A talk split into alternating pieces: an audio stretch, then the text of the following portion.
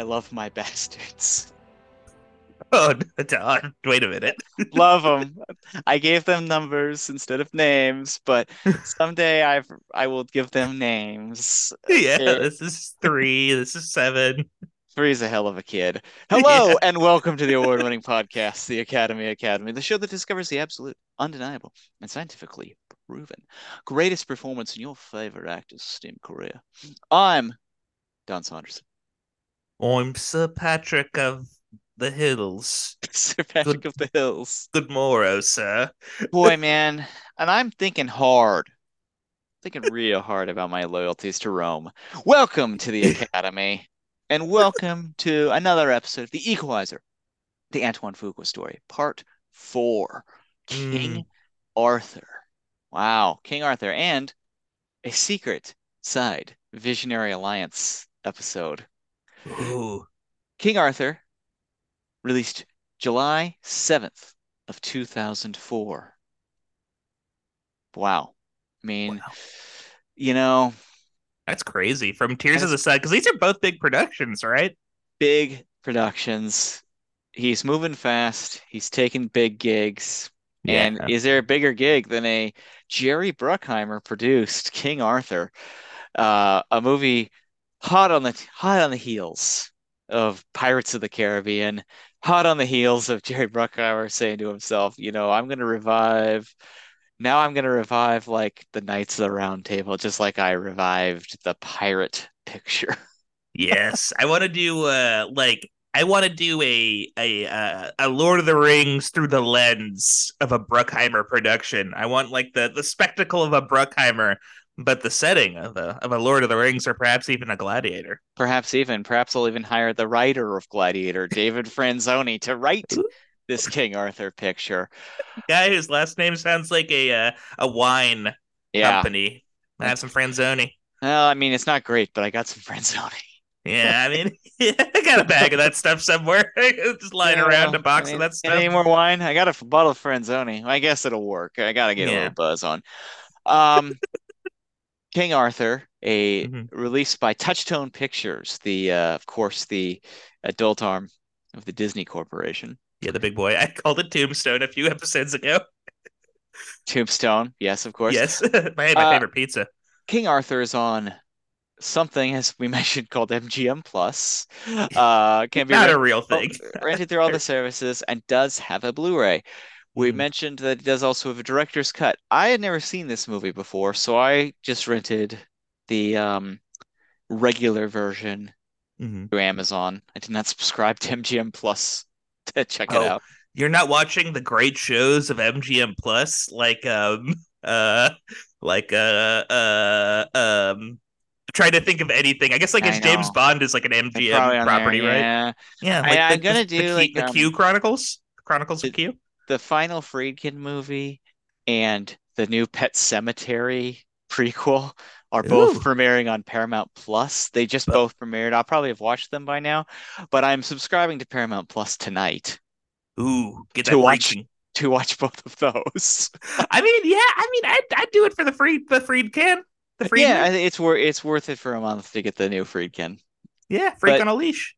You watched the um, you fa- you tracked down a copy of the director's cut. You took a look at it. Yes. I found a I found a copy of the director's cut, and it was one of those things where I was like, uh, you know what? I like these type of movies. I'm a I'm a Kingdom of Heaven appreciator. I'm a uh, historical epic. Uh, everyone wearing you know weird medieval outfits Mhm. kind of guy. I'll, I'll I'll give this a try. Um, I, I like that you are the um, podcast's resident medieval man. Yeah. I would I would if I lived back then, I'd definitely be like a monk of some kind or a friar. I'd have a pate. Mhm. So, um, this movie, though, we've seen the King Arthur story many times over the Mhm. course of cinema. We had kind of the same conversation on our Robin Hood episode. Um, and these are very similar things, but Yes. apparently the tagline to this was the true story behind the legend. No. No. Get out of here. Get Get out of here with that.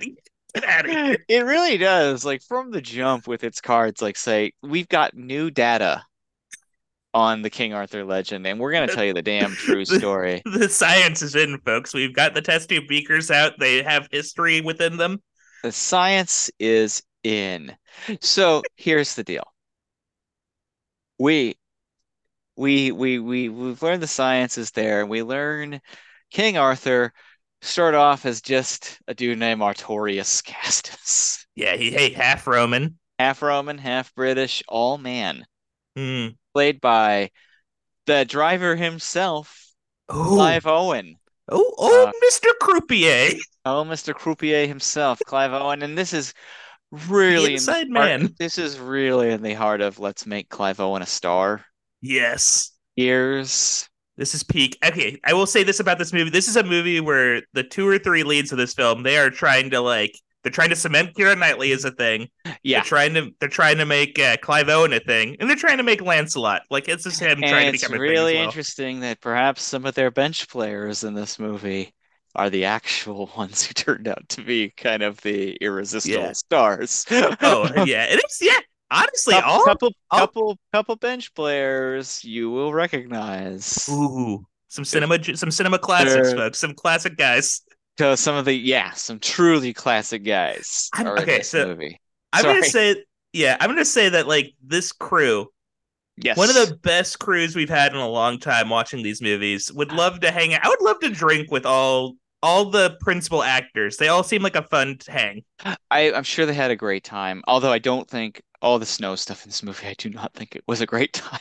Oh, for sure. Also, Like- genuinely like ludicrous. There's like a scene in this movie where like suddenly they're in the middle of like the French Alps, seemingly. It's like England does not have terrain It's like this. Get out of here. um, spec one of my favorite Antoine Fuqua set piece action sequences. oh, like it's ideas. it We'll works. get we'll get to it in a moment. We'll it to it. really works. It's very cool. I remember seeing it in the movie and that being uh, because I saw this movie in theaters. I remember that like affecting me. I like that moment, and I end up feeling a lot for a character that maybe says two lines the entire movie. Yeah. I know, Dagonet, yeah, I- I been- know, but yeah, I know, but they do they do a good job of like, and it it's not so much them as that they cast it. Same kind of thing you get in Michael Bay movies. It's not like the Michael Bay movies are like written with these like characters with great depth.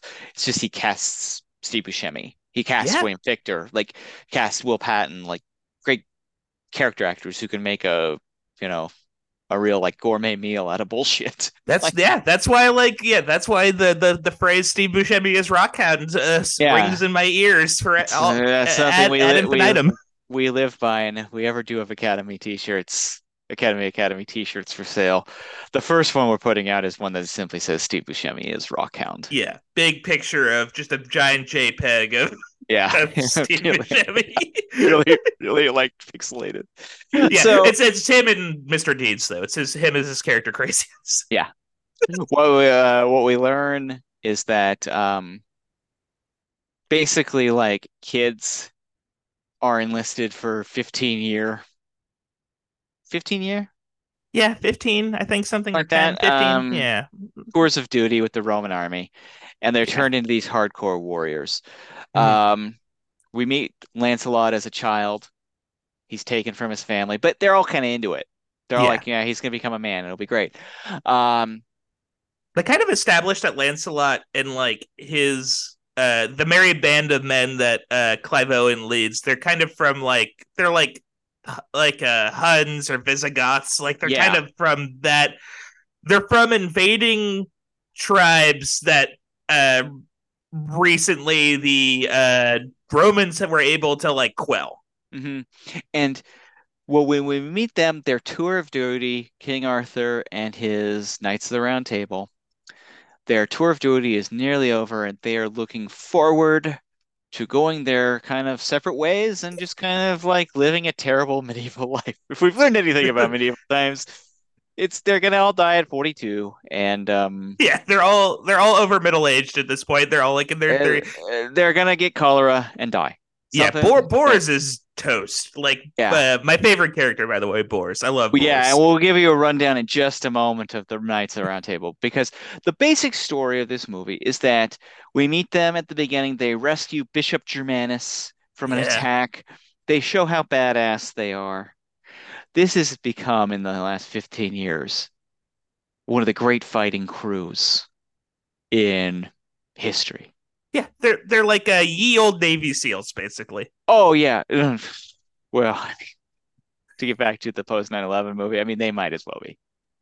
Like Yeah, hundred This is- percent. not hugely different from the Tears of the Sun crew, except they're much more charismatic.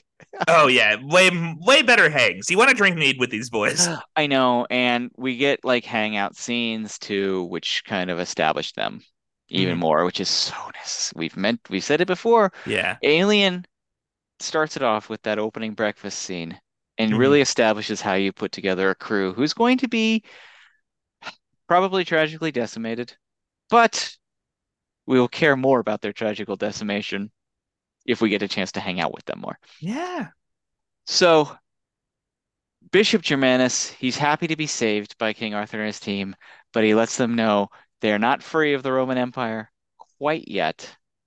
They have one more mission, I love is like every uh just really quickly every evil uh every Roman person is kind of portrayed as like an evil Disney villain. Like just that level Mm. of like simperingness and like yeah, I don't know. Very this comes the- this comes from like the like copying the master Ridley Scott, who makes these Mm-hmm. movies of like bureaucratic and religious figures in Ridley Scott world, as we've mentioned many times before, are Mhm. lamos who get in the Yeah. way Yep. of badass dudes, right? ye old lane ye old lanyard wearers. Yeah, exactly. They have their Uh, their uh, lanyards made of papyrus on. Corporate executives, movie business executives, just get in the way of your artistic vision. So Yeah, get out of here. they have to evacuate one important Roman family from north of Hadrian's Wall. Cool name. Ooh, top ten wall. Top 10 wall if there ever was one. Yeah, great Um, wall. Hell of a wall. And they need to be safe from the advancing Saxon army led by the ruthless Cerdic, played by the god Stellan Skarsgård, who does, oh, talk So about good. talk about making a meal. He decides to underplay everything and just play this guy as this calm psychopath. Yeah. And Total it freak. works. It He's so- works. He's terrific. Also love his uh his uh, the son character played by Till Schweiger. Who's only like seven years younger Oh. than to Stellan Skarsgård. Totally yeah, these guys have led different lives. How about brothers? Let's like Yeah, yeah, that's kind of weird that they're playing. Yeah, it's kind of rude to Stellan a little bit, a little Um, rude. But like, um, but I think um, Till Schweiger, he's giving off Michael Rooker. Yeah, he is. Oh, I would have Yeah. loved to see Michael Rooker in that Ooh, role. I would love just Michael Rooker, but just like his like uh, thick Alabama accent. like, Mhm. And one of the one of the members of this important Roman family, the son Electo, um, mm, is viewed as a viable candidate to be a future pope. So he's very, very important yeah, to getting out of this territory. Meanwhile, I like all the the intrigue between the differing peoples and communities in this film. There are the native Woads, led by freaking Merlin, yeah. played by uh great character actor Stephen Dillane, Oh, very good. who are um kind of viewed in kind of um in the kind of like a second class citizen. Yes, they're like yeah, they're kind of like the um they're almost like the uh if we're gonna use like Game of Thrones parlance, which we probably shouldn't, but uh they're like the crannogmen or something. They're like the they're the swamp people that kind of have been cast aside by uh the stronger tribes. So, what I one thing I like about this movie is that they kind of portray that England is a wide open place, Right. kind of for the taking. Different factions are abound. Yes, which is very exciting. Yeah. And um, we know, because we know kind of history, that King Arthur will eventually reveal himself to be the person who takes charge. Mhm. But still some questions at this point. Will it be the Saxons? Will it be Merlin and the Woads? Will it remain the Romans? But the Romans want to get out. It's Yeah. a declining Roman. It's a declining, more decrepit remote Roman Empire than say Oh, the gladiator times or whatever. Yeah, for sure. This is post Diocletian. We're in the we're in the heyday. This is like the end of the Western Roman Empire for sure. We're near we're nearing the end. This is like when they're about to be they're leaving. They're going to be leaving England shortly. yeah, and they, they they think it's a swamp, which it no, it's not. I, I we might have British listeners. yeah. Oh God, I will say though, it was so interesting. The Saxons, who are the big baddies in this, they're kind of portrayed as like the proto racists, like the first. It's an interesting. I like that choice actually, where they're like, "Nah, we won't mix with Roman blood." Yeah, it's um, they're bad. They're great. they're, they're great yeah, baddies. You don't like evil, them, yeah. yeah. and they're it's fun to root against them. Yeah. So uh, Arthur is like, shoot, man, I don't want to take this job, and my guys certainly don't want to. But much like good group of Navy SEALs, we are yeah. We're gonna do it. We got low, you know, we're we're great soldiers and we're great to we're each professionals. Other. So who are the Knights of the Round Table beyond Clive Owen playing the role of Arthur? Um, our second lead, Ioan Gruf Gruf Gruffudd. It's Welsh. It's tough. It's a. It's Sorry. this is like the the. I'd say Welsh is probably the hardest to pronounce. That's my hot take. It's tough. Uh, Wales is tough. You've seen him before. Fantastic. Horn, hornblower. Titanic. Hornblower. He yeah. plays the role of Lancelot. Also on the team, jeez, murderers row here. Oh, Mads so Mikkelsen. The man. the man, the myth. Like the one legend. of the one of the coolest guys in the movies. Without question. Mr. Mr. Hunt. Mr. Hunt, Mr. the Hunt, Mr. Another Round, Mr. Yes. Mr. Hannibal. Um Hannibal, plays. Play, plays Tristan in a very like young and one of the earliest big roles I think he ever got. Joel Edgerton plays yeah. Gawain. Much more well cast than he was in Exodus Gods and Kings. yes. Makes a little more sense here. Uh, Hugh Dancy is Galahad. Yeah. Uh, Hannibal uh, pre reunion. Pre reunion. um, Ray, the late great Ray Stevenson plays Dagonet. Ooh, yes. Passed away earlier this year, unfortunately. Yeah, the, the, he's so good in RRR. I know you hate him. His guts in RRR. Ah, uh, great actor. And then probably the MVP of the entire picture, Ray Winstone, who plays Bors. He's British Tom Sizemore in this. It rules. He see, and we talked about it on last week's episode. You need a Tom Sizemore like figure on the crew. Yeah. You need a you need a wild jolly fellow. You need a wild jolly guy. Maybe and, a little cynical.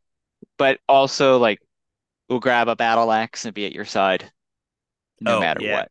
He'll be screaming and, roost at the top of his lungs. I know. And we get a great sequence where we find out that Ray Winstone has 11 illegitimate children or something like that. Uh, I, I love like you you kind of figure out the you get everyone's kind of games for the most part where like you know Lancelot's sort of like the uh kind of like the a little uh, a little darker, a little more dangerous than King Arthur, a bit more of a pr- pragmatic realist than him. Perhaps you get like the Ray Winstone. His character is like I have a bunch of kids. I'm a bit of the comic uh-huh. relief. Ray, uh, Steven, Ray Stevenson doesn't talk, but he might be the most loyal member of the group. Yeah, he's the, the big stoic guy. Yeah, the big stoic guy. Uh, Mads Mikkelsen is kind of the trickster yeah. group. He has a Falcon. He, he has an Aragorn haircut. He rules. He's just great. He's an archer too. He's very yes. good with the bow and arrow. And listen, this ain't Arthur Miller. This ain't Tennessee Williams. Like no, like they're not that well developed. This ain't, this ain't but, Andrei Rublev. yeah, but at the same time, it's like they're developed enough. Yeah, everyone to, gets to give a shit about them as yeah, they go into battle. I guess like yeah, Hugh Dancy's kind of like the young hothead, and then Joel Edgerton, he is just there. He's his like, character uh, kind of fills out like, the kind of like hunky cool guy. Yeah, hunky cool guy. He fills it out, and everyone's having a great time. They're all having fun and drinking, and they like care about each other. You get like they get that they're like a team, mm-hmm. and like it's it's good stuff. It's really good yeah. stuff. They um, so they reluctantly go on this mission. They make it up north and much like Bruce Willis and his friends in Tears of the Sun, they discovered that this Roman guy that they're trying to rescue, his dad is a piece of shit. Yep. And he's been abusing people, and he's got like a freaking lair, a walled off lair in his house that they're dunking dead bodies into, and yeah. they've got like prisoners and that kind of thing. And this gets this like sticks in Arthur's craw and Yeah, his boys this- crawl in a big way. They don't like it. It's injustice. jerk. ba- Justice, baby. Like, Yeah, get out of here. get out of here with that. They free everybody. They're like, and they. I love that they get the um. Is it Ken Stott? Oh yeah. It's um. Who is the guy? Um. The guy who's like a serf. Who they're like, this guy's in charge now. They like him. Who like fights alongside of them. Oh, that's like Charlie Creed Mile the Oh wait, no. Oh, Are you I'm not talking sure. about are you But talking about anyway- the Ital the Ital uh, the guy who's like a who wants to fight with King Arthur and his guys? Yeah, or- who they meet at the who they meet there. I think that's Charlie Creed, the one who's like, I want, I, I, he's like the, he's like the guy who looks up to them. Yeah, Yeah. that guy's great. He gets a moment too. hmm And so they're like, "You're in charge. We're getting you out." And they're going through, and they find a little kid, and this humanizes um Dagonet, right? Stevenson's like, "I'm going to protect this child." Humanizes him completely, right? Mhm. It's great. And these are simple moves, folks. This is this is like I said, this is not Arthur Miller. Like it's like Yeah, it's- not, not heavy dramatist work, but it's Yeah. like it's It's it's, a- broad it's strokes. it's enough to keep you invested in a blockbuster. Like yeah, and, and I'm like, yeah. Well, and here's the thing, like, I I learn as I watch this. I don't know if like my uh like tolerance for schlock has decre- uh, has increased or like but like I realize maybe it's just like I'm a simple man and this is like all I need for from a movie is just like some guys going on a quest and you give each of them like two traits and they're fun actors. one thing we're trying to do on this show is like, you know, we we appreciate our heavier duty stuff, you know, yeah, we love it. serious stuff, but we're trying to take a look at these movies with a kind of an even keel, even mind, like what would just be a nice time to watch? Like how Mhm. how is a blockbuster successful? Is Right. you know? What what works, what doesn't? Yeah, like what what will keep me in the seat and what will get me to uh flip the channel. Yeah, like and like one of the things that we've discovered is you know, very attractive just simple emotional connection and good Yeah. character actors doing that. Yeah, Like, char- charisma, charismatic performances. That's Yeah, literally I like mean- the most. That's that's what I realized. That's the most important thing I think for these. we started this show with it in mind to talk about acting, and Mm-hmm. that is you know something we've learned, despite the fact we're not covering like a specific actor anymore, is just the importance of like char- charismatic star power, the importance of like Yeah, making more out of these scripts that we've tend to be pretty basic.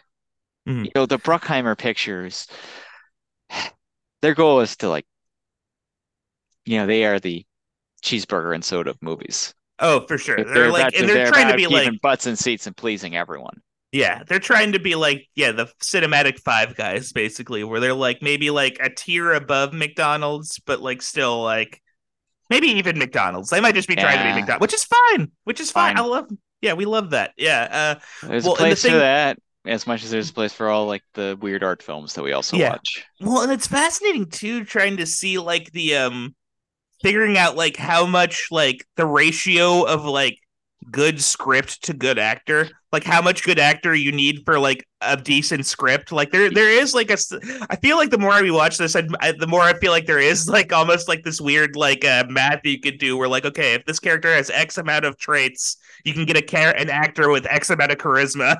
Yeah, it's it's it, there is and it's an interesting thing like thinking about because like I couldn't help but think because at the last period one we watched before this was the last duel, which we both agreed was like Oh, massively successful.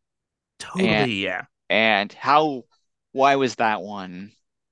Because I was when I was watching this movie, you know, I felt like I never need to see another King Arthur movie again the rest of my life. They never need to make another one. How could you make this interesting? And then you go to the last two. it's like, oh, how you make a medieval movie interesting is you find a new story. Mm-hmm. Like- hundred percent, yeah. You just have to like you there and there's a million of there has there has to be a million other different stories you could tell about There's like the Hundred Years' War. There's the Thirty Years. War. There's all these like wars that happen Don't- that you can. yeah. the the IP that is like Robin Hood and King Arthur, that shit's dead, man. Yeah, and forget it. if I see another Pinocchio movie, I will like, you know, yeah. I will be It's- done with cinema. I can't deal how with much it. how much how can you find anything more to say on any of this stuff and i think that that is you know as we get into you know we're already into it but to kind of cut to the chase it's the biggest issue with this movie is that there's really nothing more to say Well, and it's Han- like it's I- handsomely made it's well done it's got great actors Mhm. but there who gives a crap like Yeah, at the end of the and it doesn't resonate. It doesn't. Well, and it's also just like at the end of the day too. Like this is a movie that would have been so much better. It's a classic example of a movie tied to an IP. It doesn't need to be tied to. Mhm. Like there is a cool movie to be made about uh guys from like you know a Hunnic tribe in Eastern Europe being transferred to like Roman England or whatever, and having So- to do a sort of Seven Samurai type of thing. Also, That's the like idea of England being wide open, faction Yes. warfare all over the place, is like winner take all, kind of a- like the there's an empire. An empire can be a che- you can have an empire if you Yeah. win this war. Like that's obviously that's all like great stuff. I mean, that Yeah, wasn't wasn't that basically Game of Thrones? Exactly. That's 100% Game of Thrones. That's literally what Game of Thrones was. Like, I think Game of Thrones, I'm 99% sure, was just like a metaphor for like, like that era of the United Kingdom.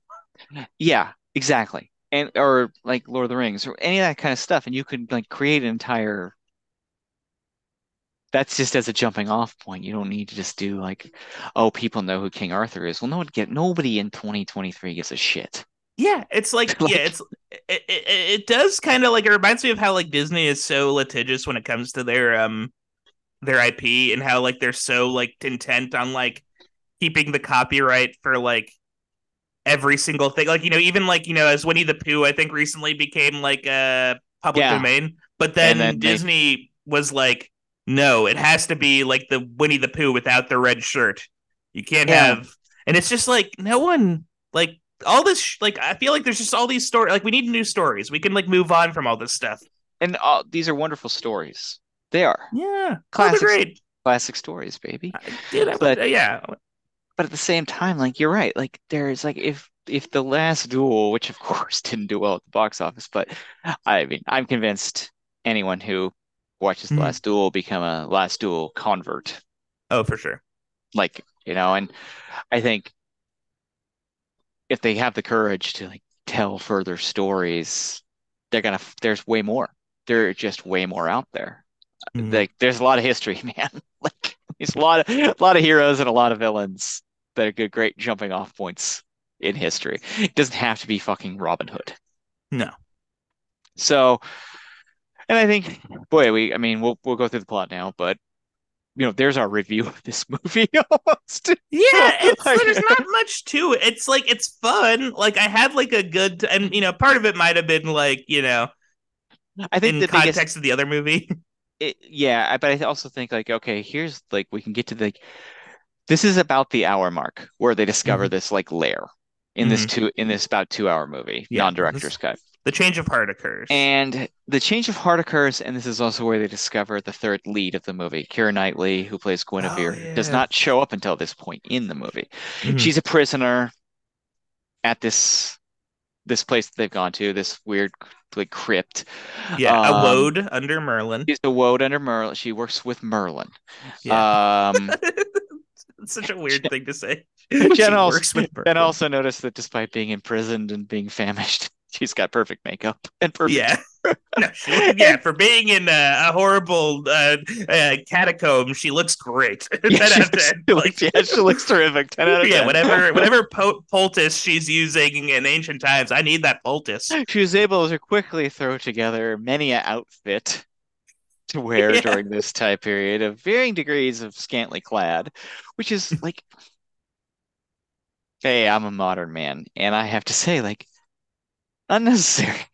Yeah, it is like kind of like Because the first thing I said, like when she's like firing the bow and arrow, I was like, oh, she's doing this because it's like Bruckheimer told her you actually get to do stuff other than play a corseted damsel in distress in this movie. oh yeah, And she she kind of does, Mhm. but still kind of has to play like the girl, the candy yeah. She girl. has to like uh, you know, to quote uh, uh, a Twitter uh, a tweet that I have uh, long forgot who wrote the tweet. Like she has to breast boobily. Like there's a yeah. lot of like it's very yeah. like yeah, it's very well. But then it's also like it's like they do that thing where like this was very much. I feel like the 21st century was very the very beginning, like the early 2000s was very much the era of like she's one of the guys. That's how you can tell she's a cool woman. Like she'll yeah. she'll like crack a rape joke.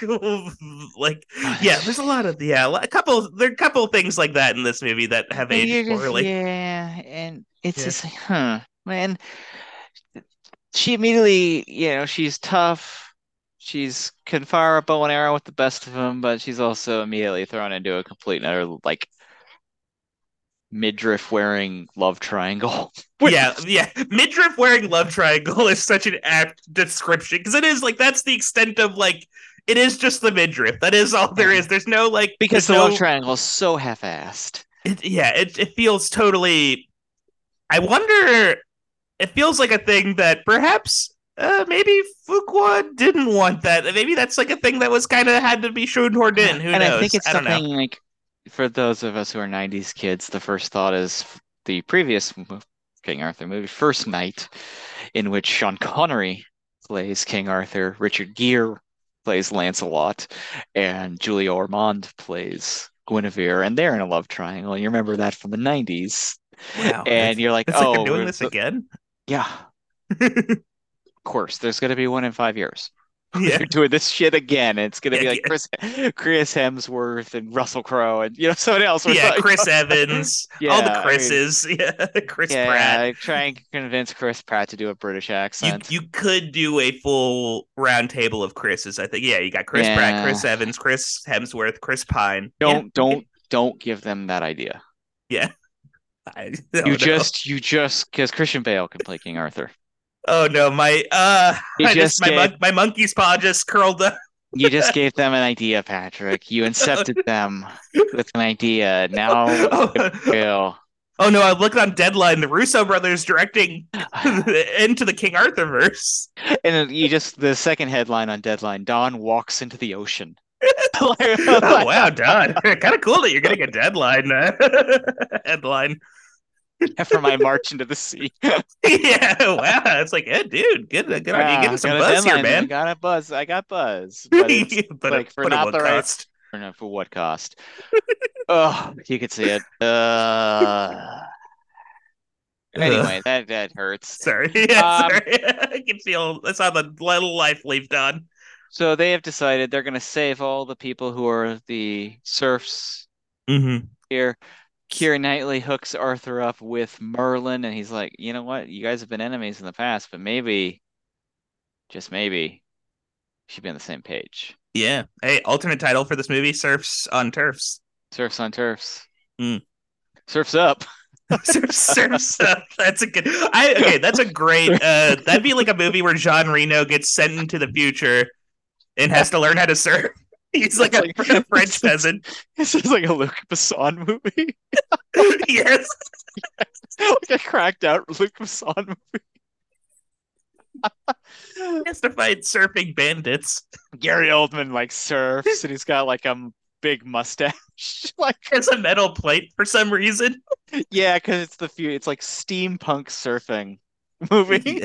Yeah, okay, come on. That's that's the movie I want Hollywood yeah, there's, to ignore the Chris, the round table Chris's. The round table Chris's don't ne- that never happened. We've wiped your head, Men in Black style. Yeah, so, uh, steampunk surfer with an E. Our guys, in very similar to Tears of the Sun fashion, have to lead all of these serfs to freedom. Yep. But they're being tracked by a villainous horde. Hmm.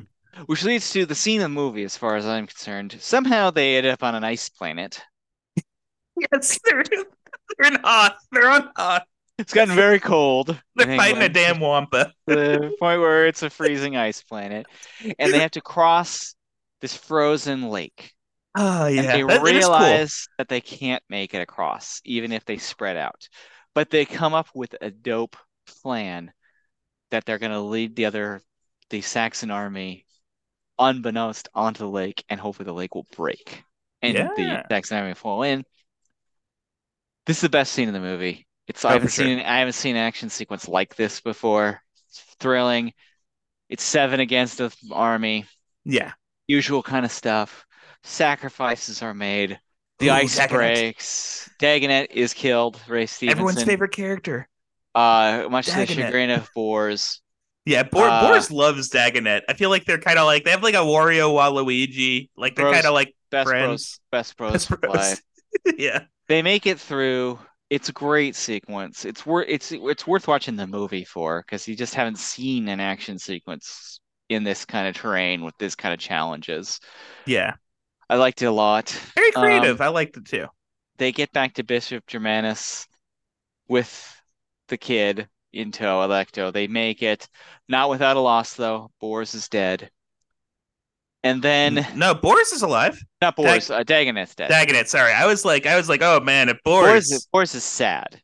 Yeah, Boris is Boris very- is set. They were, I think, my uh, headcanon, they they were they were pro- perhaps uh, lovers or something. They, There's they something get, they, going on. Probably they get the uh, they get their freedom from the Roman Mhm. Empire.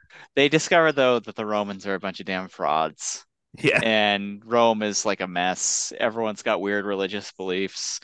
It's Yeah. not worth going back to. Yeah. They're all going to go their own way, but Arthur has found a new calling, Mm. and he realizes that he needs to prevent the Saxons from overrunning England. Yeah. Some like Orlando Bloom and Kingdom of Heaven energy. Yeah, very Yeah. much so. Very much so. Yeah. I'm an And, honorable um, man. I got to do this. Yeah. And so he's like, you guys can go your own way, do your own thing. I'm staying. And they're like, Arthur. And Lancelot's like, Arthur, you don't have to do this. And Come he's like, on, "I- man. come on, man. Like, we're free. We can do whatever we want. You're a great warrior. I've got a yurt, dude. We can just hang out in my yurt. Hang out here.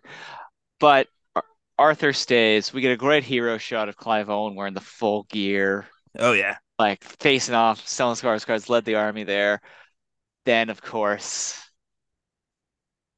the boys can't leave Arthur behind. Oh, no way. You It's think, great. You know, You you, think lo- you Tristan love, and Galahad are gonna leave? love No to way. see it. You love to see Yeah, it. They're gonna, you see it. know, agreement is made. We're going in. Could be tough. We got to do this thing. Boris is like uh Keenan at the end of, of every Keenan and Kel intro, just like, oh, here we go again. Here we go again, baby. We're all lined up. Yeah. Then Merlin and Oh. freaking Keira Knightley show up, and all the Woads are on the side of Arthur. They're all dressed like Na- they're all dressed like they're the Na'vi. They got blue on. yeah. we love Oh, the Woads. guess what we got? We got ourselves an old-fashioned final battle sequence. Love it. It's good. I think one thing I noticed though, Ridley Scott is so fucking good at these Yeah. battle scenes. Like even if you're good as a director as good as Fuqua, this is Ridley Scott territory, man. He just Oh, knows for how sure. to do these things like I better think than like yeah, on a whole yeah, like Fuqua is pretty solid. I think Scott and I like the I feel like there's the first battle sequence which is kind of like choppy, like the cuts were Mhm. pretty choppy and kind of like uh, this one I feel like it's slightly more coherent what's going on, which I appreciate. And there's like and I feel like everyone gets like a good moment, which I like Everyone too. gets a good moment. It's it, there are losses though. Mads Mikkelsen, Tristan, Man, bummer, but he gets this great sequence where he gets to fight one on one with Skarsgård. yeah. We'll point out to Jenna, I was like, man, it seems like Matt's getting kind of the hero fight. Yeah. And I loved it. But he he he does not make it No. only because we know Arthur's gonna probably have to have that fight. Yeah, they need to they need to get rid of Skarsgård to- or not Skarsgård. They need to get rid of Mads to show that Skarsgård is a tough customer.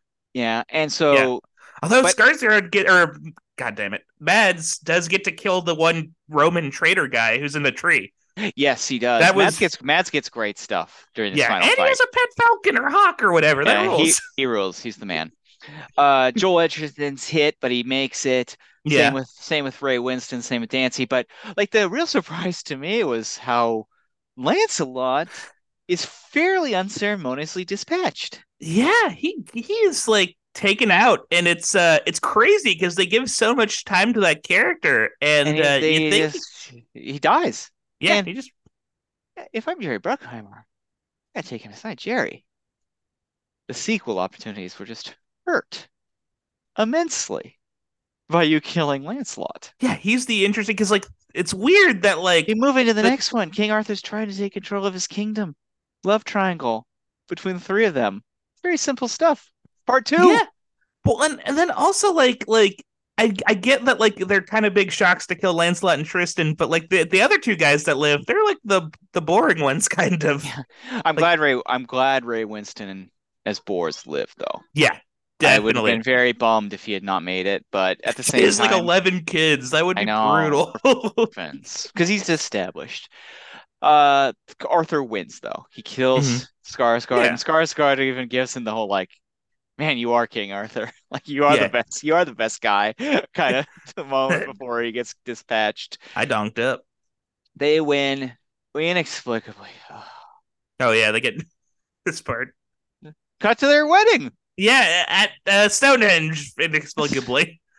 like whatever, sure, fine. But uh, whatever, man. yeah, whatever. Yeah, fuck they- it. there was a weird sex scene too between them. earlier yeah, on, and totally. Uh, their characters, no, I- no, no chemistry. I get it. We know that there's like a historical, like supposed historical love triangle, and we need.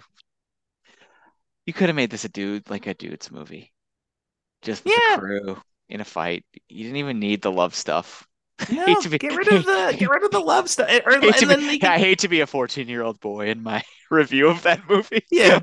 of the movie, but not unnecessary. What a waste of time. yeah, like- or like, or like, just make uh, Guinevere one of the guys. Just have her fully just be like, I'm a bro who is- likes to beer out. This is a movie about dudes, camaraderie amongst dudes. Yeah, That's what works in this movie.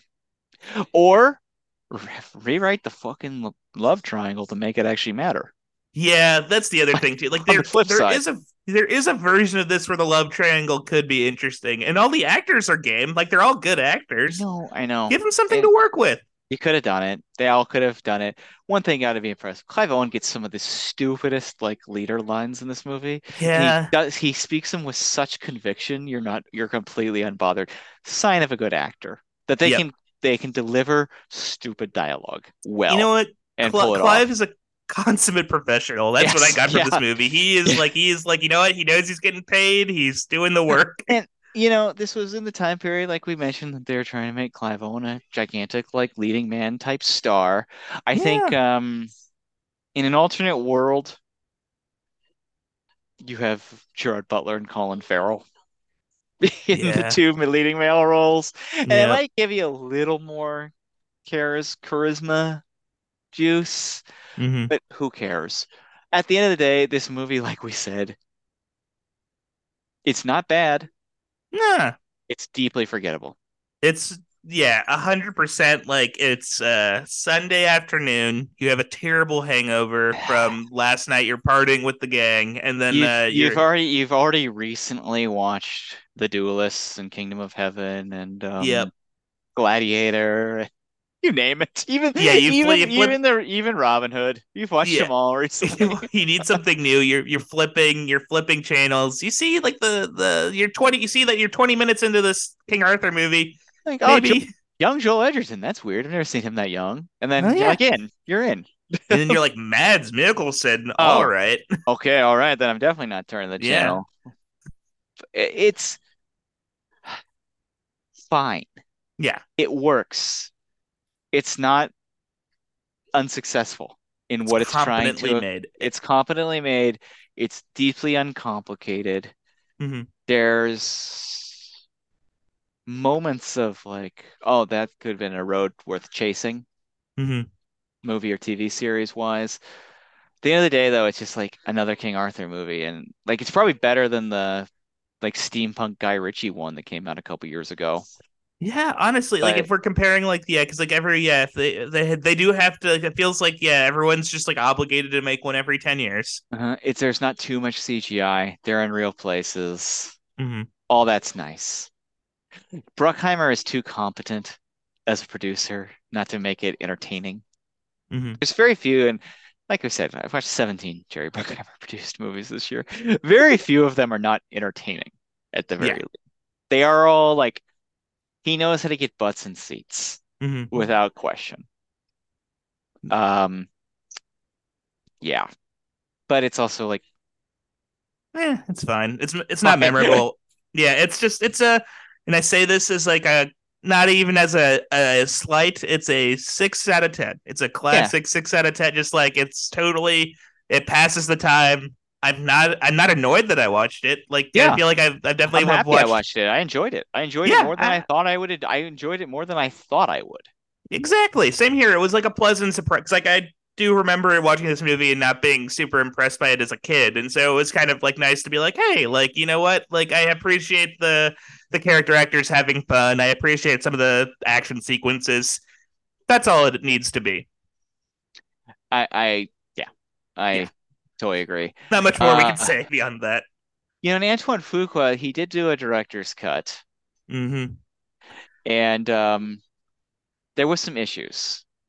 Like we said, it's an interesting fit. Him kind of going like if we go back to the Visionary Alliance in this time period in Jerry Bruckheimer's career, Jerry was moving past our beloved like rocks and Con Airs and right kind Different of R R-rated bad behavior movies. The Pirates thing was such a success. National Treasure was such a success. It was yeah firmly in the ground of the family friendly. He wants like a four quadrant high, film. He's, a, high, advent, high adventure, yeah, kind of movie. Swashbuckling, swashbuckling. And for Fuqua, as we know, is like likes kind of grim violence, mm-hmm. likes kind of going hard. And yeah. So here's what he said: When I first signed on the movie, it was to shoot an R movie. Then halfway through it, that changed for all sorts of reasons. Obviously, it's always money. That was very mm. difficult for me, and I had a tough time adjusting to that. I had to change a lot of my shooting style that I had set up because it just wouldn't have been possible to do certain things to get a PG 13 ratings because it would have been more graphic. Like I said, tonally, I had a whole different mindset. So once that happened while I was filming, it made it difficult. And I could see that. Like, I think he was probably trying to do like a, you know, when it became not so much an Antoine Fuqua movie as it became a Jerry Bruckheimer movie. Yeah. And I think also working with Jerry Bruckheimer, which a lot of directors have seen, it's like, and we've kind of discovered mm-hmm. the auteur of a Simpson Bruckheimer then Bruckheimer movie is not the director. It's no. Simpson Bruckheimer or Bruckheimer. Yeah. They design it. It's their thing. And if you're not up for that, you're going to butt heads. And it's interesting because Antoine Fuqua was already established a lot of the directors who work with Simpson and Bruckheimer are like coming out of commercials or music videos. Mm-hmm. And they're not established. They don't have say. Like Michael Bay doesn't work with Jerry Bruckheimer anymore because he got too much say. Yeah, he he realized that he, he got more juice. He really he had enough juice where he could like kind of part ways. Exactly. And so Antoine Fuqua coming in as a guy who already kind of has a like vibe. Mm-hmm. Um, that's tough. You're it's gonna, it's, it's gonna lead to yeah. butting heads.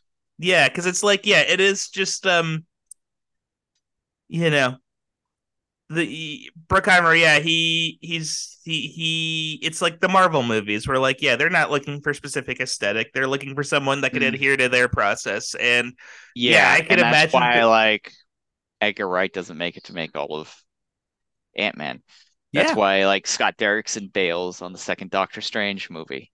Like mm-hmm. it's just like the second you try and push harder back on them, they're like, no, this is what we do. This is our house style, and it's fucking successful. Try and argue against it. You can't. Yeah, you have to like draw within these lines or get the fuck out. Exactly. Yeah. So, you know, that is what that is. Um, and it came out. So this movie came out July seventh of two thousand four. It was like a Fourth of July level release. Yeah, it's so they weird. Must, if... They must have thought they had a Pirates of the Caribbean on their hand. Um, I think so. Cost 120 million. Wow. To make made 203.6 worldwide at the box office. Okay, so uh, is you know, not not good. Opened in third place this opening weekend behind get the Spider-Man 2 and Anchorman. Wow. What a time to be alive. No one, no wonder I miss King Arthur. I was too busy seeing Spider-Man 2 and Anchorman. Yeah, had, yeah, two of the biggest movies of yeah. their era. yeah, two of the better movies of their type. Like, yeah, oh man, but you can, yeah, you can see, like, I could see um not knowing. Although it's like, yeah, foolhardy to go against Spider-Man 2. That's a tough. Critical response 31% on Rotten Tomatoes. Uh, consensus being the magic is gone, leaving a dreary, generic action movie. David Edelstein of Slate called the film profoundly stupid and inept. Yeah, And added, it's an endless source of giggles once you realize that its historical revisionism has nothing to do with archaeological discoveries and everything to do with the fact that no one at Disney would greenlight an old-fashioned talky love triangle with a hero who dies and adulterous heroine who ends up in a nunnery. Um, A.O. Scott of New York Times further remarked that the film was a blunt, glowering B picture, shot in murky fog and battlefield smoke, full of silly-sounding pomposity and swollen music, courtesy of the prolifically bombastic Hans Zimmer. Yeah, The the combat scenes, though boisterous and brutal, are no more coherent than the story, which requires almost as much exposition as the last Star Wars film. Luckily, there's an element of broad, brawny camp that prevents King Arthur from being a total drag. yeah, I, I agree with that part. Like, yeah, Ebert gave it three stars. he's He said, I like yeah, I think he likes Fuqua. Antoine Fuqua. I think he does. Yeah. Yeah. You're right that the movie works. That the movie works is because of the considerable production qualities and the charisma of the actors, who bring more interest to the characters they deserve. There's a kind of direct, unadorned conviction to the acting of Clive Owen and the others, raised on Shakespeare, trained for sword fights with an idea of Arthurian legend in their heads since childhood. They don't seem out of time and place like the cast of Troy. They get on with it. Ebert, Whoa. as usual, slight dig at Troy there on the back end. Searing indictment of Troy, a movie Um, I loved. but I think Ebert kind of, because he's a Pulitzer Prize winning writer, Yeah. succinctly does not need an hour like we did Mhm. to, to say in four sentences what we were trying to say for the last hour.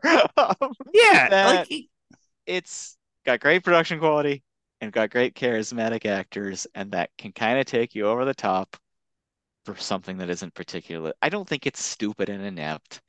I just think it's it's what it is. It's just yeah, It it's fine. is. what it is. And I think we find Antoine Fuqua here in a kind of a territory of like, again, like he isn't, he's trying to continue to get by in Hollywood. He wants to be in that top tier of blockbuster filmmakers, clearly. Yeah. Um, but we now have had two movies in a row that are not like, um, they're fine. Yeah. Like, well, I, I think fine what's at best. Well, and I think what's interesting too is like both movies also demonstrate examples of like conflict where like you know first one Bruce Willis has Yeah. a say, second one Bruckheimer. It shows you how difficult even a truly talented director how difficult it is for someone to like get to that auteur level to have like that know. you know sublime to perfect real, shoot. yeah, that perfect, like full control, full vision shoot with a great script, great storytelling abilities on top of everything else, Yeah. great eh, casting. I mean, it's just, well, and it's like what we've said in the past, and every movie is a miracle or whatever. Like it Yeah. Yeah. yeah, and the fact that these, like King Arthur is watchable is a miracle enough because it could have been a stupid we've seen it all before movie too, Oh, totally. easily. So, Antoine Fuqua's next movie after this is Shooter with Mark Wahlberg from 2007, I've which I interesting thing. I have I've seen it. I saw it when it came out. Um, it's very kind of like pulpy and straightforward. Ooh. It so good Ned Beatty performance in it too. So we get to talk about him in a few Oh, that rules. Yeah, um, I'm excited to revisit it now outside of 2007. Hmm. But again, you know, his career is um an interesting one. It's kind of all over the place. It isn't um you know, I in a sense like in like how Ridley Scott kept just keeps grabbing projects, keeps working, keeps just trying to do it. And I think um yeah, I think maybe Ridley Scott has more dough to kind of like work the screenplay yeah. a little bit more. He's a little more um cachet, cultural cachet than perhaps, you know, as the creator of Blade Runner, you know, Well, I think the other thing too is Antoine Fuqua's training day, and I think with like we talked about in the Ridley Scott season, it's like Ridley Scott has Alien and Blade Runner, Mhm. which for 40 years has allowed him to like And do whatever. fuck around and make a matchstick man. You? Yes. Yeah. I no, even think like even his brother Tony, Tony had Top Gun. yeah. and the movie of the 80s, one of the defining movies of the entire 80s, Tony Mhm. had, and that was allowed Tony to let his freak flag fly for Mhm. quite a while. And I think I think Antoine Fuqua needs like one more. I don't know if when that time will come for him. Like defining hit. I don't know. What, he- maybe we haven't watched it yet, but it feels like he needs it. yeah. Hopefully, I mean, I think he's tried. Oh yeah. I mean, and like, um, yeah. I mean, I'm curious to see. I've never seen the original Equalizer. I am curious to see like. Yeah, I saw it when it came out, but I I don't know. I don't really remember it that well. I'm excited Yeah. to, re- to redo the entire Equalizer series. Um, but that's in the future. Next week on the Mhm. show. Oh, and also if you're a King Arthur nut and you're like, this is way better than any of Ridley Scott's medieval movies. this is if you're a historian and and are like this actually is all factually true and This everything that happened. completely 1000% accurate. All of this happened. You can go online, folks, too, and look up some of the historical discrepancies. We're not going to go blow by blow. That isn't really our style. No. Um, check in with us at the Academy Academy Podcast gmail.com or Twitter at the Acadacad. Let us know. Mhm. Man, this this this is the movie that gets it right. Next week on the show, David Fincher.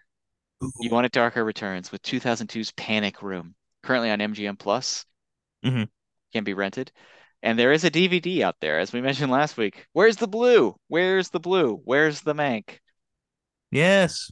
The week after that, Patrick, we get to have a little fun. It's our annual Halloween spectacular. Ooh. And we're going to complete the circle with an episode entitled Alien Anarchy. Yes. All the alien movies that we have not watched yet. Mm. The show, we're going to be watching the rest of them. That, of course, is the big one is 1997's Alien Resurrection, which is currently on Hulu, available for rental and has a Blu-ray. But also, folks, Oh God. And I was like vacillating here uh, about whether we could get away with not doing these. Yeah. I know what you're gonna say. Hell with it. It's on Starz, Alien versus Predator from 2004, no. and Alien versus Predator, AVPR, Aliens versus Predator dash Requiem. Ugh. Ugh. that one.